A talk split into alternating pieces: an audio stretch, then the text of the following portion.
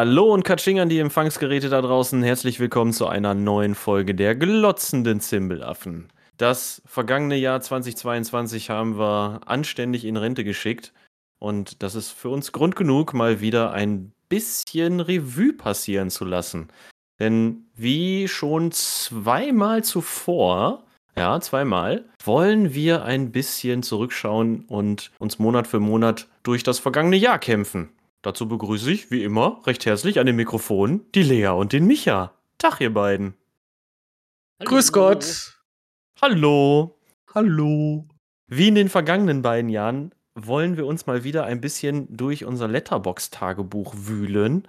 Wir haben das zuletzt immer so gemacht, dass wir Monat für Monat durchgegangen sind und Highlights und Lowlights genannt haben.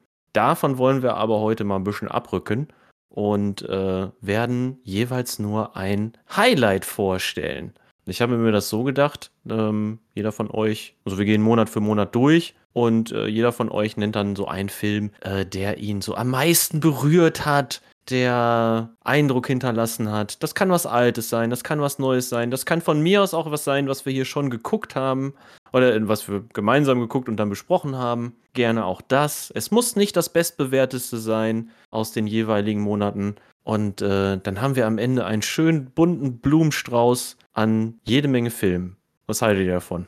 Ähm, heißt berührt auch, dass er abschreckend war? Also Filme, vor denen man warnen möchte?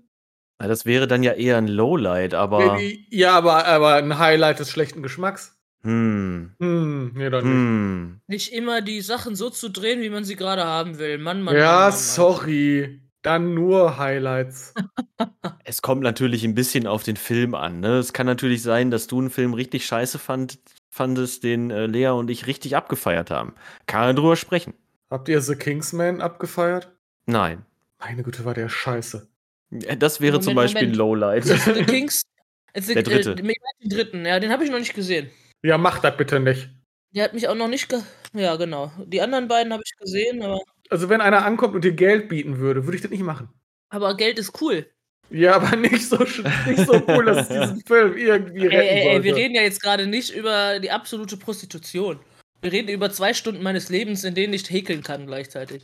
Ah, ich bin mir aber nicht sicher, ob manche Art von Prostitution, Prostitution nicht sogar besser wäre. Ach so, okay. aber nein, also gut, nur Highlights. Es ist kein, kein Ding. Wir, schweb wir schweben, wollte ich gerade sagen. Wir dingen sind schon wieder ab. Genau, aber wir wollen ja auch unseren Zuhörern, unseren Zuhöris, wollen wir ja auch ein bisschen was bieten. Und äh, ja, warum jetzt mit Lowlights da noch um die Ecke kommen, wenn wir doch wirklich nur den guten Stuff raushauen wollen? Wer von euch möchte anfangen? Mit dem Januar? Im Januar, genau. Wir starten im Januar 2022. Januar. Ey, Von mir aus? Okay. Dann fange ja, ich ist an. Ja, ist ja sein Name im Prinzip. Ja, gut, okay, das liegt natürlich nahe. Stimmt. Ja, ja dann fange ich mal an. Januar. Äh, also, wie gesagt, wir sind bei Letterboxd unterwegs. Die Profile habe ich auch in den Show Notes verlinkt, so wie immer. Kommt da gerne vorbei, schaut mal rein, was wir so geguckt haben. Meldet euch da an. Ist, eine, ist tatsächlich eine ziemlich coole oder ziemlich cooles soziales Filmnetzwerk. Ähm, da arbeiten wir uns jetzt mal durch. Und aus dem Januar empfehle ich The Hunt aus dem Jahre 2020, mhm. also noch gar nicht so alt. Und ähm, der ist sehr unterhaltsam. Auf eine zynische, satirische Art, würde ich mal sagen. Kennt ihn einer von euch? Ich glaube, ich hatte gesehen, den... ich kenne die Prämisse. Du kennst ja, die Prämisse. und ich habe nur das Cover gesehen. Äh, ja, Rednecks, die von Reichen gejagt werden, also Menschenjagdfilm. Ach so, okay. Ja, dann haben wir drüber geredet. Ja, das, das kann sein, genau, weil ich den wahrscheinlich empfohlen habe. Sehr, sehr witzig. Vor allem die Hauptdarstellerin, die so eine derart krasse Gesichtskirmes immer äh, präsentiert. Schon allein dafür ist der Film großartig. Und ähm, ja, erzählt hat die Geschichte von so ein paar Rednecks, die dann von, von Reichen gejagt werden. Und na natürlich wird der Spieß irgendwann umgedreht, ne? So, und der Film, der geht 90 Minuten und der haut richtig ordentlich auf die Kacke. Blutig. Okay. Das war's schon. Dann gucke ich ja. den vielleicht auch mal. Also, soll ich mal weitermachen? Ja, bitte. Ja, also, weil äh, ich stelle gerade fest, der äh, Januar war, glaube ich, der stärkste Filmmonat dieses Jahr für mich. Also, ich habe äh, die alten drei Star Wars-Teile geguckt, was ja schon mal gut war. Ich habe mir Emma angeguckt, die Neuverfilmung. Mein Highlight war aber ich habe mir Shihiros Reise ins Zauberland nochmal angeguckt und das ist einfach einer der schönsten Filme, die ich kenne. Also, wenn man einen schlechten Tag hat, Shihiro gucken und es geht einem sofort viel besser. Ich habe, äh, also Studio Ghibli-Filme holen mich eher eh ab und äh, ich finde Shihiros Reise ist einer der schönsten. Ich, vor allem, was ich so unglaublich gut finde, da geht immer was. Also du hast immer irgendwelche liebevolle Details in jeder Szene und äh, das ist echt toll. Deshalb, also mein Highlight im Januar war abgesehen von allen Star Wars-Filmen und allen geilen Scheiß, trotzdem mal wieder Chihiros Reise ins Zauberland. Kann ich total Oh. verstehen. Also es ist mit Ja. ja mit vielen Ghibli-Filmen so. Da kannst du echt sagen, every frame a picture. Ja, ja der, der nimmt einen, also ich habe zwar einen, der einen noch ein bisschen mehr in den Arm nimmt, aber ich finde also Shihiro, äh, der knuddelt und wuddelt ein. Und also, egal, sind wir mal ehrlich, ja, das ist ein Kinderfilm. Aber äh, wenn ein Kinderfilm so viel Liebe drin steckt, dann hat er es verdient, von jedem zugeguckt zu werden. Mehrmals. Ja, finde ich auch. Bin ich dann dran? Ja. Wie, wie gerade schon angedeutet, ich habe 15 Filme im Januar anscheinend gesehen. Somit habe ich je- jeden zweiten Tag anscheinend einen Film geguckt. Das ist ein guter Schnitt. Äh, ja, ja, ne, Top-Film, äh, Top-Film, Top-Schnitt. Aber darunter zählt zum Beispiel auch mein 5 Sterne und ein Herz für Olaf Präsenz, aber der ist außer Konkurrenz. Scheiße, Ah, den wollte ja. ich nachher auch noch nennen. Mach ich aber auch.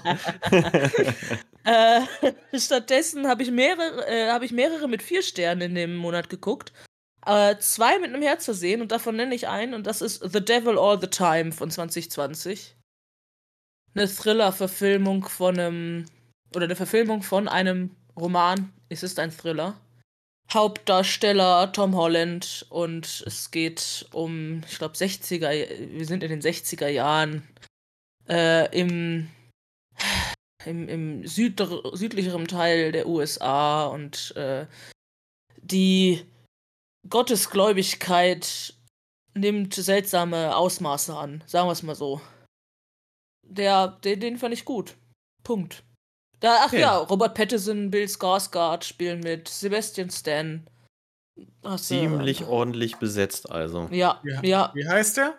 The Devil All the Time ist ein Zitat aus dem Film, nämlich dass äh, he thought his father was fighting the devil all the time. Und äh, ja, der Vater war auch auf jeden Fall den Teufel am Bekämpfen.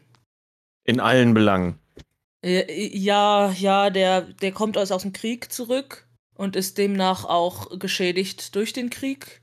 Und wir erleben aber nicht nur das Leben des jungen Arvin mit seinem Vater, sondern im Prinzip auch, wie dann die Mutter verstirbt, wie später dann der Vater auch stirbt. Und es gibt viel Tote, sagen wir es mal so. Ähm, Okay. Aus den verschiedensten Gründen. Und vieles davon hat mit Gottesglaube zu tun. Robert Patterson spielt einen Pastor, aber keinen besonders sympathischen. Ist das so, äh, ist das einfach nur ein Drama oder ist da auch noch ist eine. ein Thriller. Es geht Ist ein Thriller. Um, ja, ja. Also es wird als Thriller angegeben. Ich würde sagen, ja, es ist mehr so ein spannendes Drama, würde ich es nennen. Okay. Der, den, da habe ich echt, da, den habe ich gerne gesehen. Den habe ich dann auch im Jahr nochmal gesehen. Ach krass, okay. Ja, Ja. also dann, das, das spricht dann ja schon sehr für den Film, würde ich sagen. Ist jetzt nicht so ganz mein Cup of Tea, so wie du es beschreibst, aber klingt auf jeden Fall nicht Ja, ja, ja, uninteressant. verstehe ich. Ist meistens auch bei mir nicht, ne? Aber ich finde, äh, die Musik, die Bilder, es ist sehr langsam erzählt. Das muss man auch, ne? Also man darf jetzt nicht müde sein, wenn man den guckt. Ein Slowburner. Ja, und äh, der allwissende Erzähler macht's auch echt nice. Ah, Ja. okay. Allwissender Erzähler. Sowas mag ich ja dann schon wieder, ne? Ja. Und es hat, und es hat einen Bonbon zum Schluss. Zum Raten. Haha.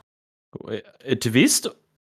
Etwist? Der Twist, ja, Twist sowieso, aber ganz, ganz zum Schluss, so quasi, wo man denkt, so, jetzt ist Abspann und jetzt passiert nicht mehr viel, da denkt man sich, hä? War das nicht? Naja. Okay, du machst es spannend. Äh, ich Ja, ja, so werde ihn mal auf die Watchlist setzen. Ob die ellenlange. Auf die ellenlange, ja, das kann ich sowieso alles nicht mehr in diesem Leben weggucken. Aber wer weiß, wenn man manchmal so in der richtigen Stimmung ist und man guckt dann so seine Watchlisten durch, dann, ja, vielleicht taucht er dann auf, ne? Who Ja. knows? Who knows? Ja, guck mal, haben wir den Januar schon fertig. Top. Gut, ne? Wollen wir mal in den Februar gehen, wa? February. Jetzt ist Micha dran, oder was? Machen wir das so oder gehen wir immer im gleichen Reih? Ich würde sagen, wir gehen immer Reihe um. Okay. Da mache ich direkt jetzt weiter. Ja. Hauptsache, du klaust Ja. mir meinen nicht. Nein, ich Macht denke er. nicht. Nein, nee, nee. Äh. Äh, ich weiß, dass wir Olaf Presents im Februar gesehen haben. Wir haben Olaf Presents im Februar gesehen. Ich habe ihn im Januar gesehen. nee, nee, alles gut, ey. Ähm, bei mir ging das Ende Januar schon damit los, dass ich mich äh, so ein bisschen ins Asia-Kino reingegraben habe. Vor allem hier Shaw Brothers und, ähm, und äh, Golden Harvest so. Und äh, hab, hab schon Ende Januar angefangen, mir so ein paar Jimmy Wang Yu-Filme anzugucken. Hier der, die fliegende Guillotine gegen den einarmigen Boxer und so. Und da habe ich auch im Februar einen Film geguckt, der ebenfalls aus Hongkong kommt. Und zwar mit unserem allseits geliebten Donnie Yen in der Hauptrolle. Wuhu. Wir alle Wir lieben lieben Donnie Donnie Yen, Yen. ne? Genau. Ah, ja, ja. Genau. Ich habe mir nämlich angeschaut Raging Fire. Oh, das klingt gut. Der haut auf die Kacke, Mann. Das ist der äh, letzte Film von äh, Benny Chan, ein, ein doch sehr bekannter Actionregisseur. Der hat ein bisschen was mit Jackie Chan zum Beispiel zu, gemacht, ähm, ist recht berühmt für so Filme wie, oder recht bekannt für so Filme wie Invisible Target. Da hat er, glaube ich, mit dem Sohn von Jackie Chan gedreht und äh, hat auch mit äh, Donnie Yen so ein paar Filme gemacht. Und der steht eigentlich immer für richtig ordentliches Feuerwerk. Und genauso ist es auch bei Raging Fire, der so ganz im Geiste der alten Hongkong-Klopper steht. So ein richtig schön buntes, letztes Knallbonbon. Story ist völlig egal. Äh, es gibt halt es gibt eine Rivalität zwischen den Hauptfiguren und die sorgt dafür, dass die sich in richtig schönen Choreografien und Akrobatikeinlagen und äh, in Waffengefechten eins aufs Maul hauen. Noch eine schöne Hommage hinterher an John Woo The Killer im Finale. Hm. Auch in, so- auch in einer, gibt, tauchen glaube ich so Tauben auf und die hauen sich dann hinterher in so einer Kirche richtig auf die Omme. Äh, war jetzt nicht so das Wahnsinns-Action-Highlight, was ich mir davon erhofft habe. Oder als das, als das wurde halt angepriesen, ne? Und meine Erwartungen waren da schon relativ groß, aber ey, unterm Strich immer noch ein verdammt guter Actionfilm. Ganz im Stil von guter alter Hongkong-Action. Raging Fire. Angucken. Jo. Ähm, Ich Ja. sehe gerade. Ach, Entschuldigung. ich wollte jetzt einfach auf Olaf Presents eingehen. Ja, ich weiß. Ich wollte nur kurz erwähnen, dass für jemanden, dem Donnie Yang vielleicht nicht so viel sagt, der auf jeden Fall den Mann gesehen hat, in Star Wars oder auch in Shanghai Nights. ja, in Star Wars bei äh, Rogue One.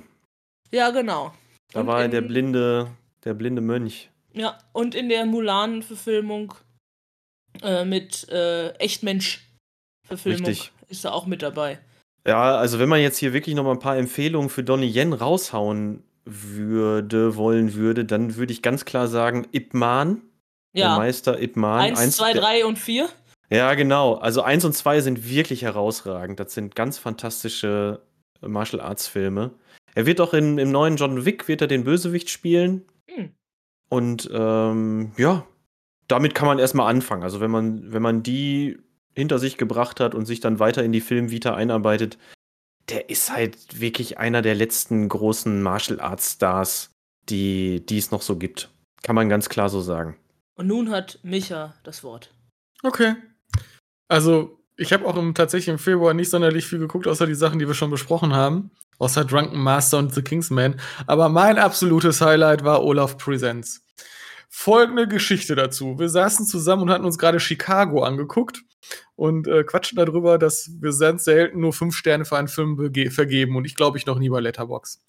Und äh, dann äh, meinte Lea, schaut euch mal Olaf Presents an. Und äh, das waren vielleicht die schönsten elf Minuten des letzten Jahres. Ich hatte Tränen in den Augen. Also Olaf berichtet oder ja, erzählt Disney-Filme auf olafische Art und Weise äh, nach. Und es ist einfach nur ein Feuerwerk der Gags des Humors. Und man muss die Disney-Filme nicht mal kennen, um das, was äh, da gezeigt wird, noch wenigstens noch lustig zu finden. Bei den Filmen, die man kennt, ist es großartig. Deshalb Daumen hoch für Olaf Presents. Großartige elf Minuten. Vor allem, du sagst, man muss die Disney-Filme nicht kennen, aber eigentlich kennt man sie ja alle. Die sind ja Ich- so krass in der Popkultur verankert. Ich hatte davon, äh, glaube ich, zwei nicht gesehen. Du wusstest trotzdem, worum Vajana es geht. wahrscheinlich, Ja. Das kann Ja, sein. gut, bei Vajana wird es ein bisschen schwer, weil der ist ja neuer, relativ Ja. neu. Aber man kann da trotzdem sofort mit connecten. Ich habe auch Tränen gelacht. ich habe ich hab Eiskönigin auch nicht gesehen. Oder Ah, ja. wie heißt das nochmal? Ja, ich glaube schon. Ja, ja, doch, Frozen Also- im. Ja, hier Anna und Elsa sagt mir nix. Aber trotzdem war das großartig. Also, äh, Olaf Presents. Daumen hoch. Ey, dann habe ich also neben Hatari auch noch Olaf Presents in eure Welt gebracht. Ja, Ja, tatsächlich. diese, diese, diese Bereicherung. Diese Erleuchtung. Ja, so weit will ich Äh. nicht gehen. Ja, weil ich muss ja immer wieder, eigentlich bin ich sowas wie eine Erbschuld nach Into the Woods, ne? nee, komm, da hast du dich mittlerweile schon draus raus. Bei, bei Micha glaube ich nie. Ich, ich, ich Nee. habe das dumpfe Gefühl bei Micha niemals. Der Micha ist vielleicht auch ein bisschen nachtragender. Da, das kann sein. Und ich möchte jetzt auf nie- auf niemanden mit dem Finger zeigen, aber wer hat den Bachelor-Party vorgeschlagen? Aber den Film kannte ich nicht. Da konnte ich nichts für. Der war ein Schuss ins Blaue. Ja, ein Schuss in den Ofen war das. ja, Es schön. gibt Filme, über die reden wir nicht mehr. Okay. Wenn ich in meinen Februar gucke, ja. da gibt es da so keine wirklichen Highlights. Die sind alle irgendwie so in einem gleichen Schmuh untergegangen. Deshalb gehe ich auf einen Klassiker in Anführungsstrichen zurück. Äh, ich habe im Februar unter anderem äh, Lotre, Lord of the Rings, äh, Rückkehr des Königs gesehen. mhm, worum geht's da? Ähm, um den Ring. Okay. Ein Ehering, ja den jemand naheliegend. aus Versehen falsch geschmiedet hat. Und dann muss man den neuen Schmied, äh, den alten Schmied finden und der hat sich versteckt. Ja. Ja, ja, ja. Und Rückkehr des Königs, weil, weil der kommt halt zurück zum Schmied, der König, mit dem, ja. So, ähm. Ich muss mich damit auch irgendwann mal beschäftigen. Okay. nee, und, äh, das ist der dritte Teil, ne? Und wir haben, wir, äh, das ist meine Familie, wir haben das geguckt, weil Muttern ähm, kannte die Filme alle, weil sie sie auf jeden Fall gezwungen war, mit meinem Vater zu gucken, mehrmals. Aber spätestens, vielleicht kennt ihr die Geschichte ja schon, äh, spätestens als der Moment kam und sie irgendwann mal fragt, ja Leute, ne, das heißt ja immer ähm, der Herr der Ringe, aber was ist eigentlich mit dem Ring am Ende passiert? War bei uns allen klar, dass unsere Mutter nicht mehr genau weiß, was in den Filmen passiert. Okay, jetzt Wir- Spoiler aber nicht, bitte. Nee, nee, mache ich nicht. Aber wir haben sie mal gefragt, was sie denn glaubt, äh, mit dem, was mit dem Ring passiert. Und dann sagte sie, also sie ist der Überzeugung, Bilbo nimmt den mit auf den Elfenfriedhof. Mhm. Bilbo. Ja, ja. Ja, der Okay. geht ja, der fährt ja mit dem Schiff zum Elfenfriedhof. Ähm, Mhm. und, und nimmt dann den Ring mit. ja, Und genau so deswegen- war das. Haben wir gesagt, Muttern, das kann so nicht weitergehen. wir müssen die Filme nochmal gucken. Und mittlerweile weiß sie zumindest, was mit dem Ring passiert. Einige andere Sachen hat sie wieder Ah. vergessen, aber äh, sie hat äh, nicht mehr, also das weiß sie noch. Das ist, Na, immerhin. das haben wir jetzt hingekriegt. Also guckt ihr den dieses Jahr wieder. Ähm, nee, sie wollte jetzt Batman gucken. Oh, auch nicht schlecht. Ja, auch ja, nicht ja, schlecht. haben Ja, wir gesagt, okay, Ja, Muttern, machen wir. Und Dann halt Batman. Dann, dann halt Batman. Ja, das war mein Februar. Ja, schön. Immer, Herr der Ringe kann man immer gucken. Ja, ne? Auf in den März. Auf in den März. Oh, der März, der war nicht sehr lang In die bei Eden. mir. Ja, ja. leider schon. Mhm. Äh, da muss ich jetzt tatsächlich mal schauen. Also da hatten wir ja unsere 1984-Folge. Filme aus dem Jahr 1984. Und da haben wir ja hier Bachelor Party geguckt, den eben erwähnten. Dann natürlich 1984 und Repo Man, den, den ich ja sehr gefeiert habe. Und ich muss jetzt tatsächlich auch Repo Man nehmen, obgleich wir den schon besprochen haben. Trotzdem, den kann man durchaus nochmal nehmen. Ey, der Film, der hat's mir wirklich angetan, ne? Ich fand den so geil, weil der so aus der Norm einfach gefallen ist und äh, so eine absurde, geile Story bietet und mit Emilio Estevez auch echt einen geilen Hauptcharakter hat. Ja, nee, der, der hat wirklich Eindruck hinter, hinterlassen. Ich kann es nicht anders sagen. Es hat eine, ein einziges Mal gucken, das war die Erstsichtung, das hat direkt ausgereicht, den Film wirklich zu lieben. Ich werde den jetzt, glaube ich, demnächst auch noch mal gucken. Ich hatte letztens wieder das Mediabook in der Hand, was ich mir extra dafür geholt habe. Und habe mir gedacht, geil, ey, dieser Film, der ist so ungewöhnlich, so außergewöhnlich. Das äh, findet man nicht so oft. Ja. Ich würde den auch noch mal mitgucken. Ich glaube, ich habe den, ich bin der festen Überzeugung, ich habe den nicht verstanden. Ich glaube auch, man kann den nicht verstehen. Das könnte sein. Wie, wie, wie du hast ja- ihn nicht verstanden, da war ja wohl alles zu verstehen. Äh, schwierig. Aber der ist ja auch so, so lose inszeniert und so zusammenhangslos, ne? Irgendwie. Und es geht ja darum, dass hier Otto, Odo. Odo, Odo. hat keinen Job und dann geht er zu den Repo-Man. Das sind halt die Leute, die immer so äh, Autos, äh, die nicht mehr finanziert wurden, wieder zurückholen und dann wieder zurück zur Bank und so, ne? Äh, quasi Schuldeneintreiber. Und dann gibt's aber noch so eine, so eine Side-Story mit einem Auto, was die Repo-Men auch suchen, mit, von einem verrückten Wissenschaftler gefahren und jeder, der die Koffer, Kofferraumklappe aufmacht, zerfällt er zu Staub. Und Hm. du war irgendwie, dann ist die CIA hinter dem her und Odo ist hinter dem her und dann ganz verrückte Charaktere auch in dem Film und die Dialoge teilweise und was alles im Hintergrund passiert, was man sieht, wie das aufgebaut ist, abgefahren. Einfach ein abgefahrener Film. Repo Man. Mein, mein März war unglaublich deprimierend. Also abgesehen von den drei Och. Filmen, die wir schon, also filmtechnisch, sonst war der, der bestimmt total großartig. Also sonst hätte ich nicht so wenig Filme geguckt. Habe ich mir nur noch angeguckt The Protégé, Protégé hier mit äh, Samuel L. Jackson Song. und spielen da noch mit Maggie Q. Der war so semi-geil. Aber Ach, den habe ich doch auch gesehen. Ja, der und war mit äh, Kiefer Sutherland? Nee, nicht Kiefer Sutherland, nee. Äh, wa- wa- wa- warte, weiß ich nicht. Der war so egal, dass ich nicht mal mehr weiß, wer mitgespielt hat. Michael Keaton. Michael Keaton. Stimmt, so. aber sie, sie, sie war, äh, sie, der, die, die war ganz alter, komischer Typ. Ähm, aber ich habe mir wieder von Studio Ghibli meinen Nachbar Totoro angeguckt. Oh. Ja, und da tatsächlich bin ich mir nie sicher. Ist, also der ist schon wirklich, also viel mehr Kinderfilm als zum Beispiel Shihiros Reise oder äh, gibt's denn da noch die wandelnde Schloss und so weiter. Der ist trotzdem herzallerliebst, weil ich finde, Totoro ist einer der schönsten äh, Comic-Anime-Charaktere, die es gibt. Ja, wir sind uns ja wohl alle einig, die Kinder sind eigentlich tot, ne? Und Ge genau, das ist in Wirklichkeit was ganz Abgefahrenes. ja, genau.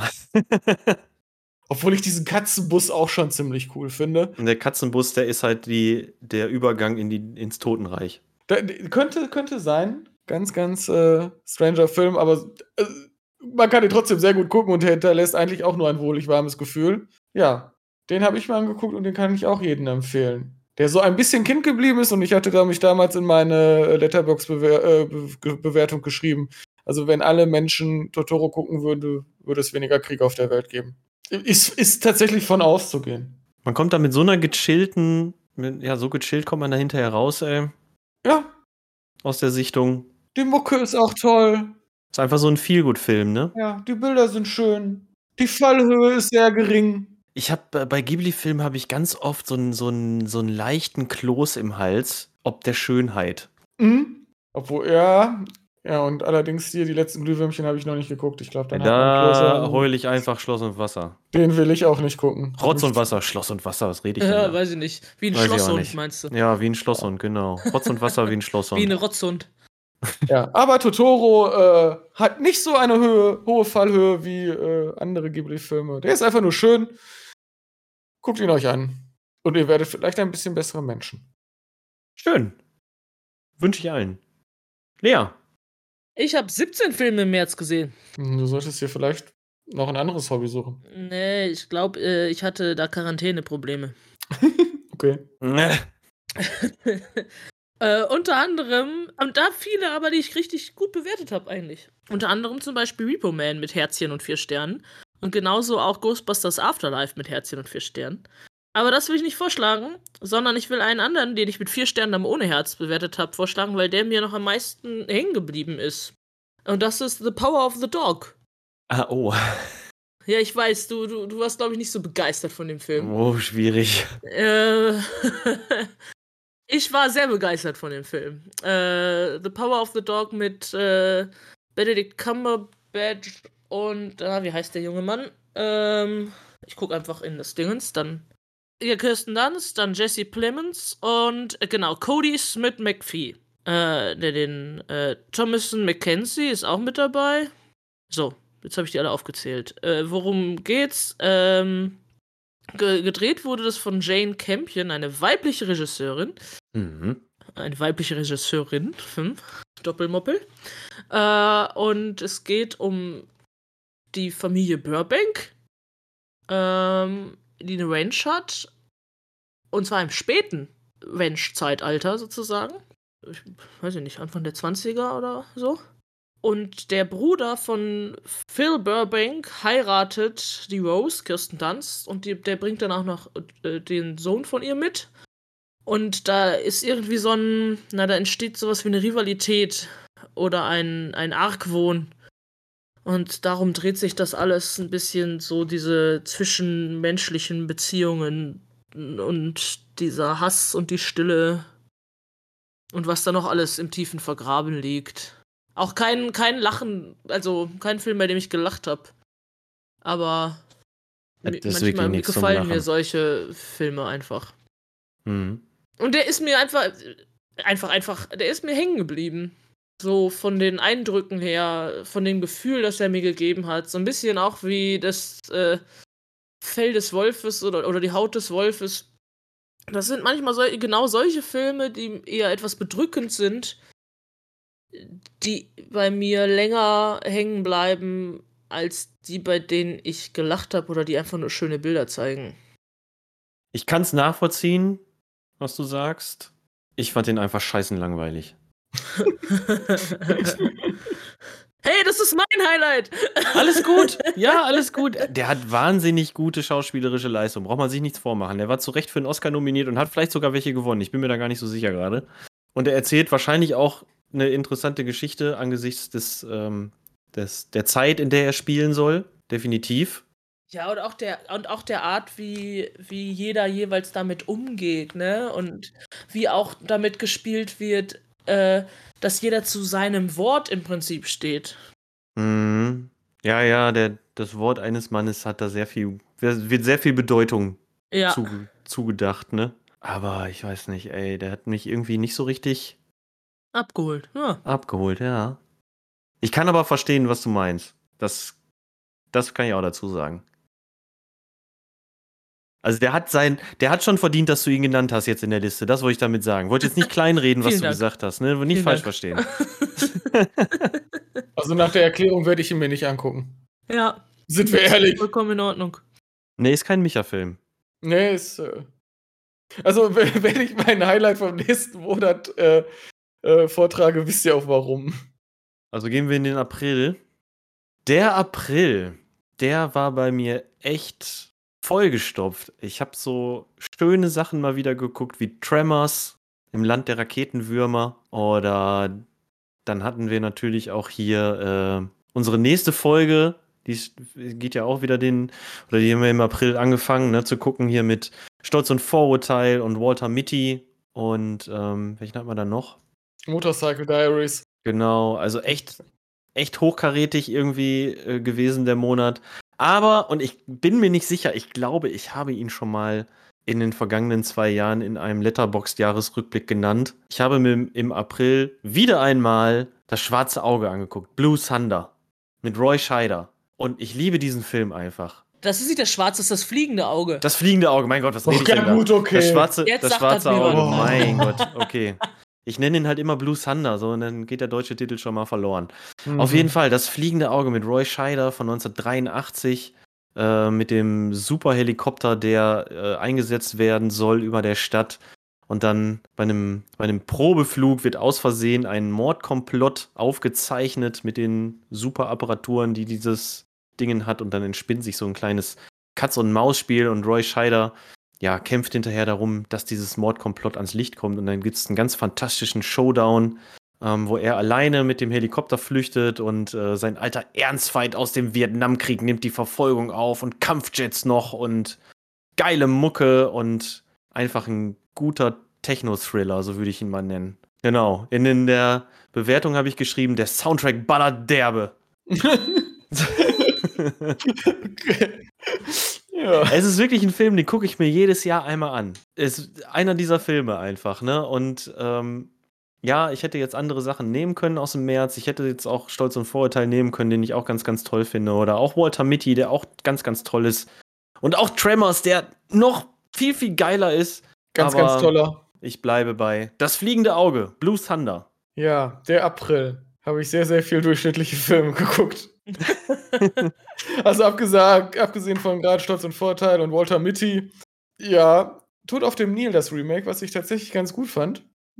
Aber ich, ja, ich mag Agatha Christie und ich finde, man sollte supporten, dass solche Filme noch gemacht werden. Ja, ist okay. Verstehe ich, aber ich fand das Remake nicht gut. Punkt. Nee. Das ist, ja, ne? Äh, ich fand, den- fand den nicht schlecht. Der war Gut, so aber- künstlich. Das ist gewollt. Genau, Ja. das, ist, das ist eine Kunstform, Jano. Ja, okay. Wenn du zu blöd bist, das zu verstehen, Ist doch bei ne? Glass Onion jetzt auch so. Ja. Nee, fand ich das äh, hier Tod auf dem Nil fand ich das schlimmer von der Optik. Und mich, Ja. hat die, mich hat die Optik tatsächlich sehr gestört. Aber, aber lassen wir Micha doch erst nochmal sagen, Ja, warum ja. er ihn So ist eigentlich gut ja findet. immer. Ja, bitte, Entschuldigung. Und dann darfst du ihn wieder zerstören. Ich habe einen Test, ich habe einen Test gewagt. Also ich nehme nicht äh, Tod auf dem Nil, Ah. sondern ähm, und wir hatten uns irgendwann im Laufe äh, des Monats davor darüber unterhalten, ob man so Sachen wie American Pie noch mal gucken kann. Und ich habe es Ah. ausprobiert Mhm. und habe mir American Pie noch mal angeguckt. Und ja, dieser Film ist auf sehr, sehr vielen Ebenen sehr, sehr falsch. Und auch, wie sagt man heute, schwierig. Allerdings muss ich sagen, er hat nie diesen bösartigen Nachgeschmack, wie das die Bachelor Party hat. Ja. Das kann jetzt allerdings sein, dass ich den früher ziemlich cool fand und ich da so eine dezente Nostalgiebrille habe. Deshalb, ich habe dem jetzt auch keine Sterne oder sowas gegeben, aber ein Herz, weil ich Tränen gelacht habe. Ich glaube sogar als an an anderen Stellen als bei Erst- und Zweitsichtung vor 20 Jahren.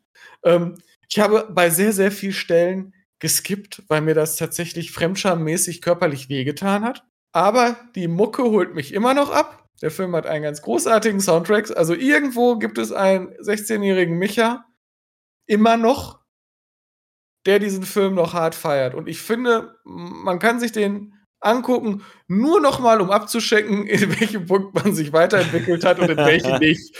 Das hast du schön gefragt. So einen kurzen gesagt. Realitätscheck. So, ja, da bin ich doch rausgewachsen. So in den letzten, ja, jetzt bei mir sind es ja höchstens fünf, sechs Jahre. Ähm, und wo bin ich tatsächlich auf einem sehr infantilen Niveau stehen geblieben? Ey, das muss auch mal sein, sich auf so ein infantiles Niveau wieder herabzulassen. Her Auch Ja. herablassen zu können. Und vor allem, der ist ja in unserer Altersklasse durchgehend zitierbar.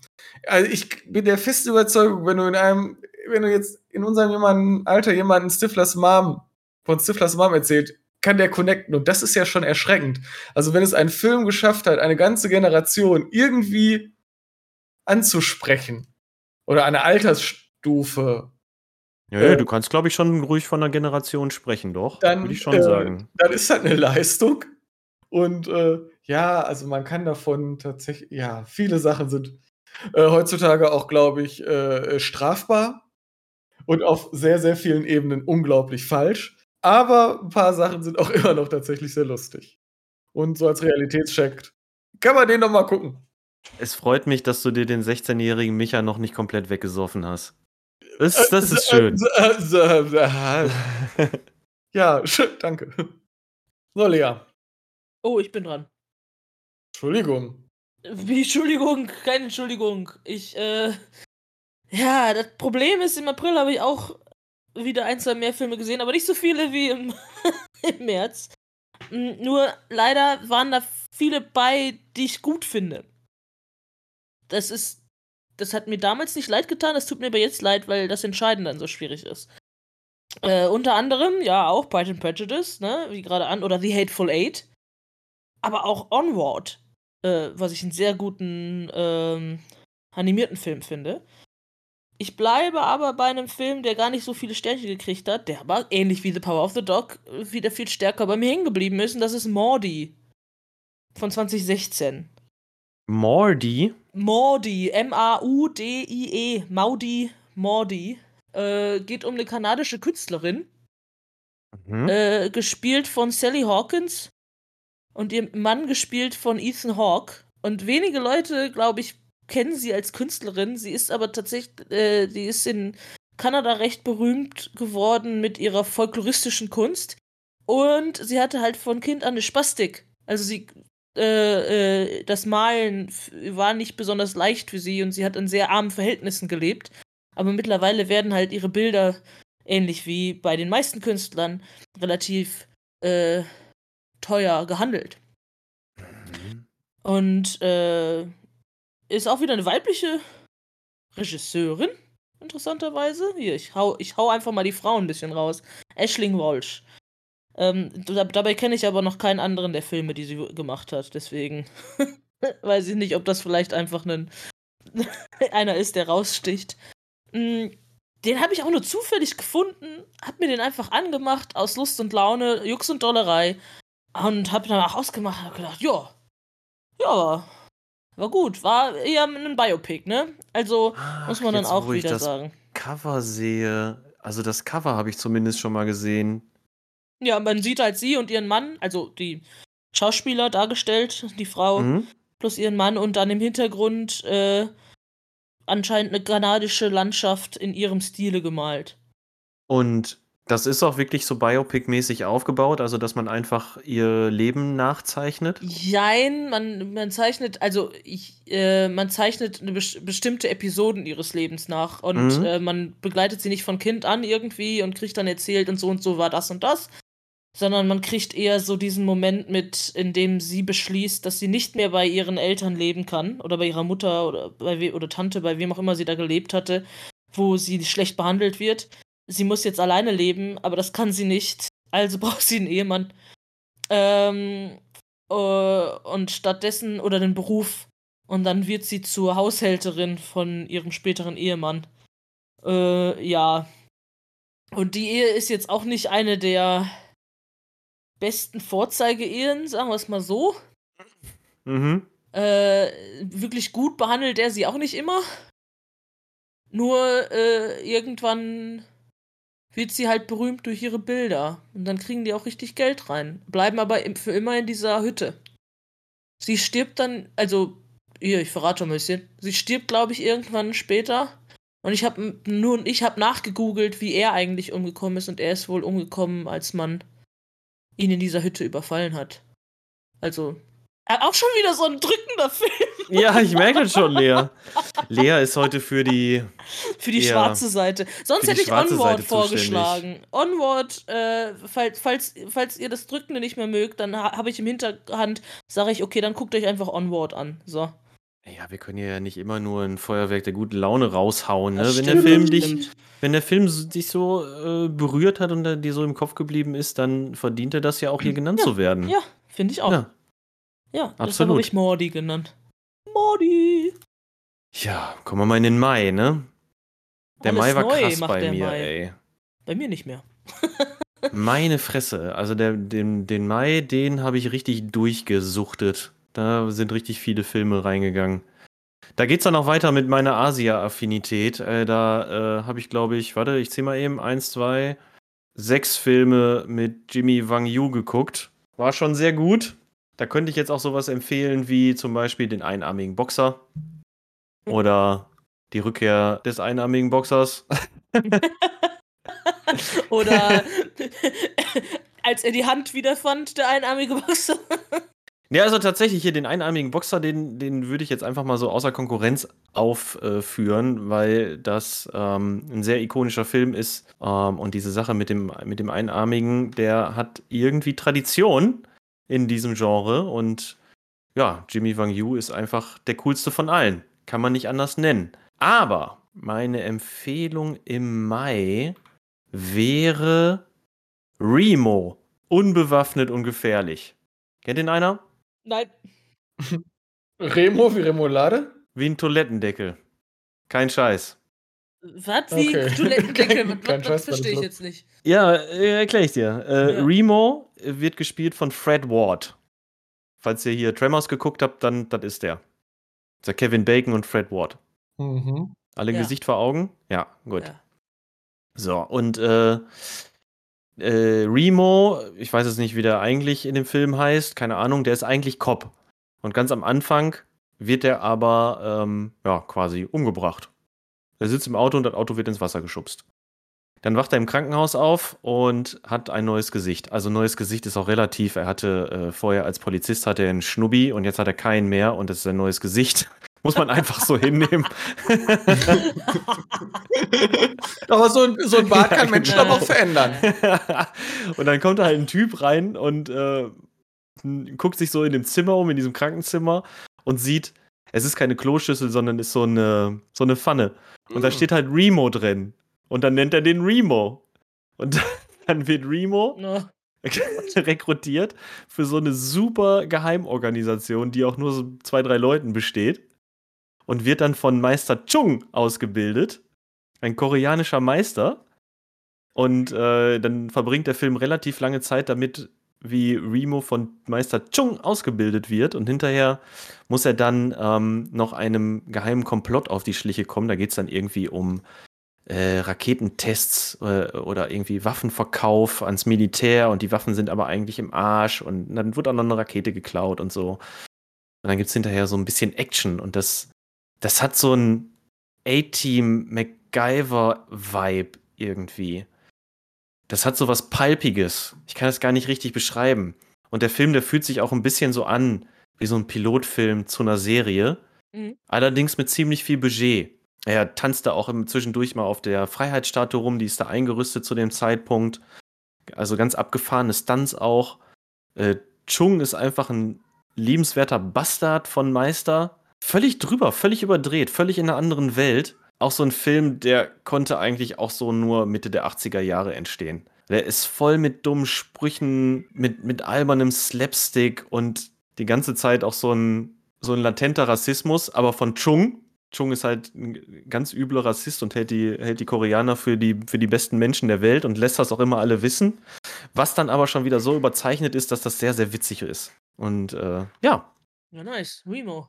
Aber wird trotzdem geschrieben wie Remo in Remoulade. Ja, wird trotzdem geschrieben wie Remo wäre in Remoulade, genau. Ist hier von, äh, von, von Guy Hamilton, seines Zeichens Regisseur von Goldfinger, Lemo sterben lassen, Diamantenfieber, Der Mann mit dem goldenen Colt, ne?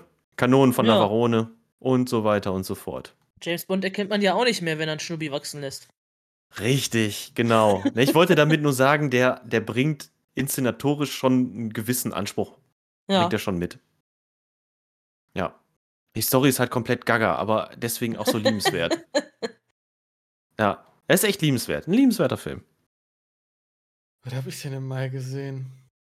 Eigentlich tatsächlich. Hm. Der Mai ist auch ein schwieriger Monat. Also dieses Jahr war filmtechnisch nicht so der Burner für mich, stelle ich ja. gerade so in der, im Rückblick weg. Aber ich habe Payback gesehen. Mit Mel Gibson. Und ich finde, das reicht. Ich, ich habe den mir, ich glaube, ich habe den vor 20 Jahren mal gesehen und konnte mich an nichts erinnern und hab, wusste nur noch, der war gut. Und dann habe ich mir den eben im Mai nochmal angeguckt und Punkt. Ja, der ist gut. Eigentlich ist der hauptsächlich cool wegen Mel Gibson. Also ich bin nicht der größte Mel Gibson-Fan.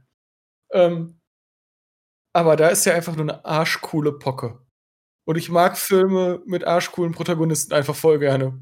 Aber ähm, das ist so ein richtig Rache, ja, Thriller ist übertrieben, Action-Film. Und äh, mit einem arschcoolen, mit einem arschcoolen Mel Gibson. Und äh, deshalb, also ich habe nicht, mich nicht gegrämt und äh, der ist auch bei der zweiten Sichtung immer noch toll. Mein gut, der ist jetzt handlungstechnisch auch nur so nett. Aber der hat so ein. Ja, der ist vom Feeling einfach gut. Man langweilt sich nicht. Es passiert die ganze Zeit irgendwelche coolen Sachen. Und eigentlich ist ja auch äh, Mel Gibsons Charakter, ich weiß jetzt nicht, wie er im Film heißt, habe ich gerade nicht auf dem Schirm, der ist ja auch ein richtiger Arschloch, ne? Und trotzdem, trotzdem geht man als Zuschauer aber mit. Ja, und äh, er ist weniger Arschloch als die anderen Arschlöcher im Film. Ich wollte gerade sagen, das ist auch wichtig, damit man wenigstens noch irgendwie bei ihm bleibt, oder? G genau, und äh, das, ich meine, mein gut, ist, er, er, spielt einen Gangster und jetzt nicht so ein, ich bin ein Robin Hood Gangster, sondern einfach, ich möchte meine ja. Kohle machen Gangster. Aber die anderen sind noch schlimmer. Also ist es wiederum okay. Und äh, mit Payback hatte ich Spaß, der Rest war tatsächlich. Ich habe mir einen Kanto angeguckt aufgrund einer Empfehlung. und zwei alte Migré, Maigret, Inspektor, Maigret, keine Ahnung, wie man das ausspricht. So, Krimis. Auch ganz gut, aber Payback ist hängen geblieben und war besser. Cool. Ich halte mich kurz. Ja, dann mein Mai ist ein bisschen kleiner geworden. Und äh, ich halte mich da auch kurz. Natürlich sind da äh, wieder andere Meisterwerke drin. Aber nö, bei mir ist es der mit den vier Sternen und dem äh, vier doch vier Sterne und dem Herzchen. Und zwar zurück in die Zukunft, der erste. Ich meine, was soll man da noch sagen? ja, tatsächlich. Ähm, ja, ja, ist ein ja, Zeitreisefilm, ne? Aber meins ist auf jeden Fall. Zumindest der.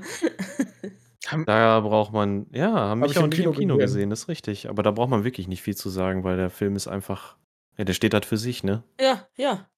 Und ähm, deswegen rede ich nicht weiter über Apollo 13 oder Happy Death Day, sondern sag nur Zurück in die Zukunft. Aus äh, von 85. Ja, kannst du Ja. mal schöne Grüße an die kleine Schwester von meiner Freundin. Schöne Grüße an die kleine Schwester von Jonas Freundin.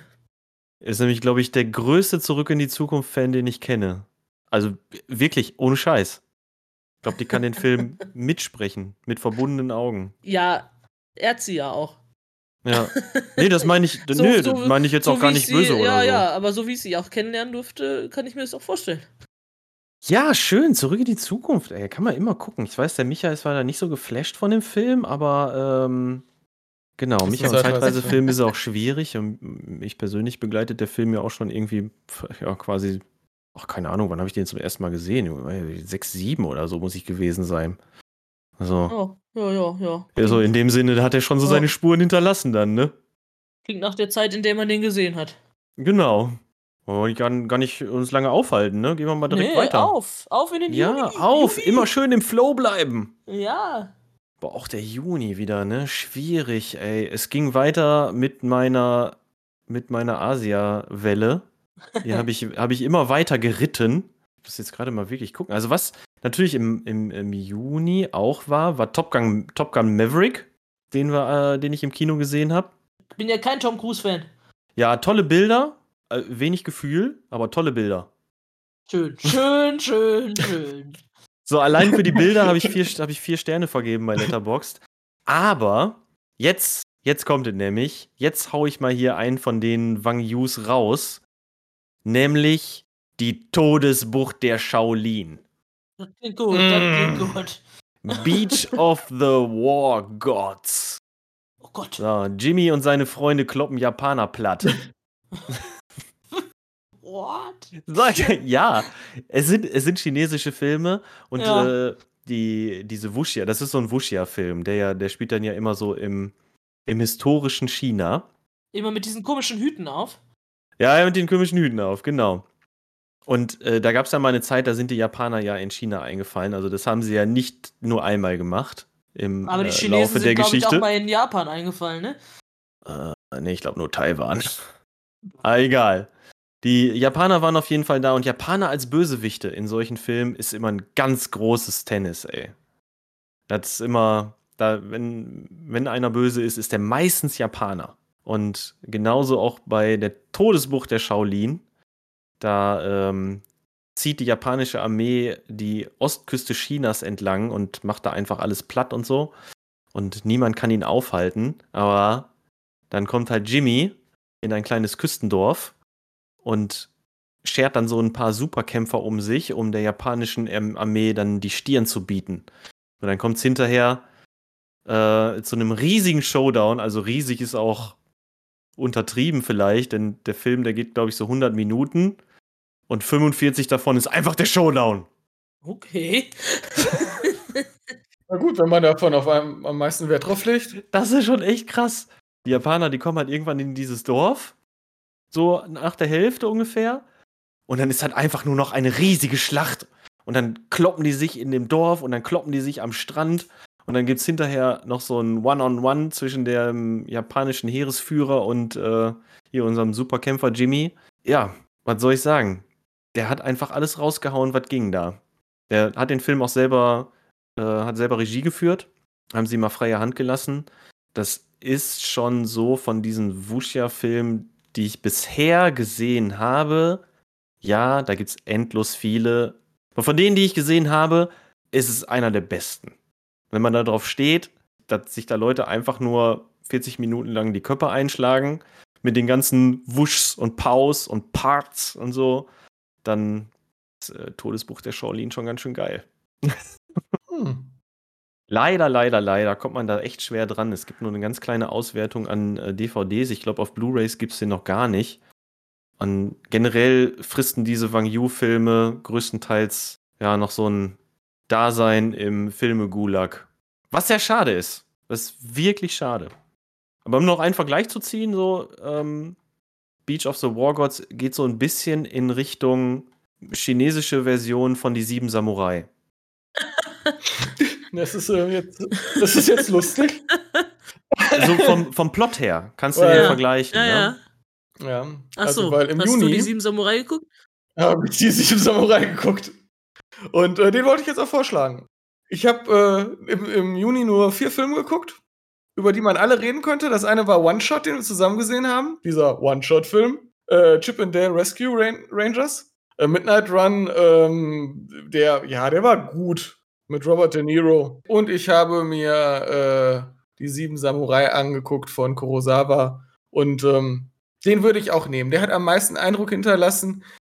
Er war vielleicht nicht der Film, der am meisten entertained hat, aber das darf man jetzt dem Film irgendwie nicht vorwerfen, sondern glaube ich der Zeit, aus der er stammt. Ich meine, die Sieben Samurai ist das, ist der Vorbild, das Vorbild für Filme, die wir jetzt als Klassiker sehen. Der ist sogar sozusagen ein Klassik-Klassiker. Ich meine, er ist ja das Vorbild für Glorreiche Sieben, was auch schon wieder ein Remake irgendwie in den letzten zehn 2016. Jahren gekriegt hat. Ähm, ist ja nicht schlimm. Und äh, ja, äh, Handlung. Ein Dorf wird von Banditen überfallen, regelmäßig oder soll von Banditen überfallen, rapp, soll von Banditen überfallen werden. Äh, und die schicken drei Leute los, um Samurai anzuheuern. Die wollen erst nicht. Dann kriegen sie doch Samurai und dann bereiten die Samurai das Dorf auf den Angriff vor. Handlung passt wahrscheinlich auf den Bierdeckel, wenn man klein schreibt. Aber trotzdem hat er eine Stimmung, es hat Bilder, wirklich großartige Bilder, ähm, die einfach so große Highlights zwischen der ja doch sehr trägen Erzählweise so herausstrahlen, dass es doch schon wieder rechtfertigt, den Film zu gucken. Also der ist verdammt ein Klassiker von unseren Klassikern.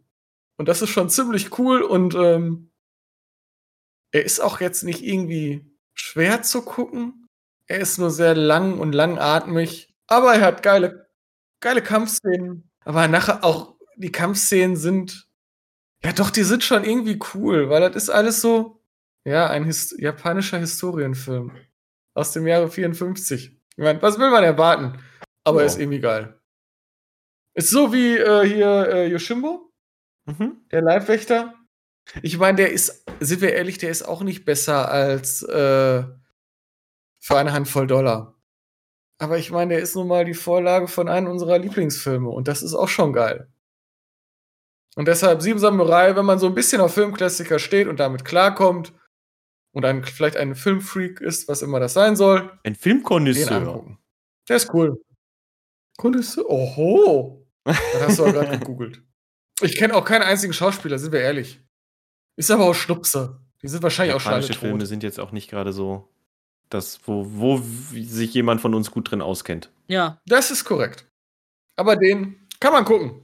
Empfehlung geht Daumen hoch und so. Empfehlung geht Daumen hoch. Ja, ganzer Satz, Michael heute nicht mehr bilden. Äh, äh, übrigens zu, ist, ist, ist langsam erzählt. Ich finde auch der Klassiker, Glorreiche 7, wie wir ihn dann nennen, ist auch langsam erzählt. Also ich finde den jetzt, da muss man auch manchmal Zeit mitnehmen, ne? Mhm. Wie du sagtest, mit der ist die Zeit geschuldet, würde ich auch sagen. Das liegt einfach daran, wie da Kino gemacht wurde. Langsamer. Langsamer, Langsamer. mehr Bilder. Dann bin ich jetzt mit meinem Juni dran. Ja, Ja, mach mal. Ja, ist so ganz klar, ne? Das ist Evolu Evolution. Von 2001. geil, ja. Äh, ich hab. Mit dem du Kopf nicht? Koko, Koko! Mehr Head and Shoulders. Head and Shoulders, ja, ja, genau. Ähm, ich habe in dem, in, in dem Jahr, in dem Jahr, in dem Monat, ähm, habe ich vor allem, ah, ja, vor allem entweder Halbstern- oder Ein-Stern-Filme geguckt, sowas wie Happy Death Day to You, also die Nachfolge von Happy Death Day und Scouts äh, Guide to the Zombie Apocalypse. Ap Apocalypse. Aber Blub, blub, blub. und Kong, Skull Island, habe ich auch geguckt. Nee, Mhm. nee, äh, aber dazwischen hat sich von 2001 halt Evolution mit reingeschlichen und äh, den würde ich jedem empfehlen, der ja, ähnlich wie bei American Pie, damit zurechtkommt, wie auch 2000 in den 2000ern noch äh, äh, Lust, in Anführungsstrichen lustiger, lustiges Kino gemacht wurde. Aber äh, Ist, ein, ist, für mich ein Klassiker. Ist ein Kult geworden, Evolution. Der hat sich, glaube ich, diesen Ruf mittlerweile erarbeitet, würde ich auch sagen. Auch wenn er Ich kein den nicht guter ist, gesehen. ne? Auch wenn er kein guter ist. Aber allein schon die ganze, diese ganze Idee mit äh, außerirdische Lebensform landet auf der Erde und äh, aufgrund des Sauerstoffs wird der Metabolismus so angekurbelt und vor allem die Reproduktion so angekurbelt, dass innerhalb von, von Tagen evolutionäre Sprünge passieren. Also eine komplette Evolution passiert. Bis hin zur äh, intelligenten Lebensform. Und letztlich zu einem Makroorganismus, der droht, die ganze Welt zu verschlingen. Ich finde den auch total Lösung, unterhaltsam. Kakao! Ich habe den nicht gesehen. Noch nie gesehen? Nein. Der ist schon gut. Ich, der ist noch nicht so, mh, ich sag mal, nicht das, was zum Beispiel Tremors ist. Ja, der ist so auf dem halben Weg. Zu einem Klassiker wie Tremors. So fühlt er sich an, finde ich. ja. Er ist mit David Duchovny. Ja. Ja, Meinem Lieblingsserienschauspieler. Und jetzt zu meiner Schande nicht wegen Akte X, sondern wegen Californication. Das ist okay. Wir sollten einfach doch mal alle Californication gucken. Äh, nee. nee. Okay. So, und so viel zu, äh, dass ich heute nur die äh, äh, bedrückenden Filme bringe. Ich bringe auch die, die keinen Sinn haben. Ähm Dann kann ich ja zumindest noch sagen, dass bei Evolution äh, auch Julian Moore mitspielt und Sean William Scott, Orlando Jones und Ethan Suplee. Ben Aykroyd spielt mit. Mir, ja, Dan Aykroyd spielt mit, der spielt den Präsidenten der USA, ne? Steht den Präsident? Ich dachte, den Bürgermeister. Nee, Governor Lewis, Entschuldigung. So, soll ich mal hier dann kurz mal eine Abmod machen? Mach mal eine Dann Abmod. machen wir nämlich einen zweiten Teil mit den Filmen Juni bis Dezember. Ganz entspannt machen wir das. Aber äh, was ich noch sagen kann, ich habe jetzt hier, während wir hier die, die erste Jahreshälfte durchgegangen sind, habe ich mir aufgeschrieben, ähm, was wir so genannt haben. Und ich werde das mal alles in eine Letterboxd-Liste packen. Dann könnt ihr das auch alle nochmal nachschauen, falls ihr da jetzt nicht mitgekommen seid. Ja, und dann hauen wir ganz bald den zweiten Teil raus. Und ja, ich freue mich da schon sehr drauf, mit euch dann die zweite Jahreshälfte nochmal durchzusprechen. Und ich mich erst. ja, Mann. Ja, Ich bin Mann. so glücklich. Bisschen mehr Motivation, bitte. Kakao! Kakao! Wusstet ihr, dass in Payback Lucy Lou mitgespielt haben? Und ich möchte noch mal kurz erwähnen, dass Lucy Lou toll ist. Die ist 54 Jahre alt und die ist immer noch fucking hot. Ihr wollt nicht wissen, was mein äh, Lieblingsfilm im August ist. Mann, Mann, Mann, das wird noch ein Spaß. Doch, ich, ich, warte, ich, ich würde es eigentlich schon wissen. Hier, wir machen wir ja später, ne? Kannst du mal einen Spoiler raushauen? Hau mal einen Spoiler raus. Pizza, Pizza, Pizza! Oh, ja, Gott. oh mein Gott. Okay, okay, okay, okay. Und mit dieser, mit diesem Spoiler beenden wir diese erste Hälfte unseres Jahresrückblicks 2022. Wir hören uns in der nächsten Folge wieder und äh, bleibt uns bis dahin treu. Schaut bei Letterboxd bei, vorbei und ähm, haut rein, ne? Ciao for now. Ob Lucy Lou mir antworten würde, wenn ich ihr schreibe? Bestimmt, Micha. Sag Tschüss. Tschüss! Ich würde auch mit ihr Pizza essen gehen. Pizza. Pizza! I offered you food cake! Pizza. Eieiei. Ei, ei.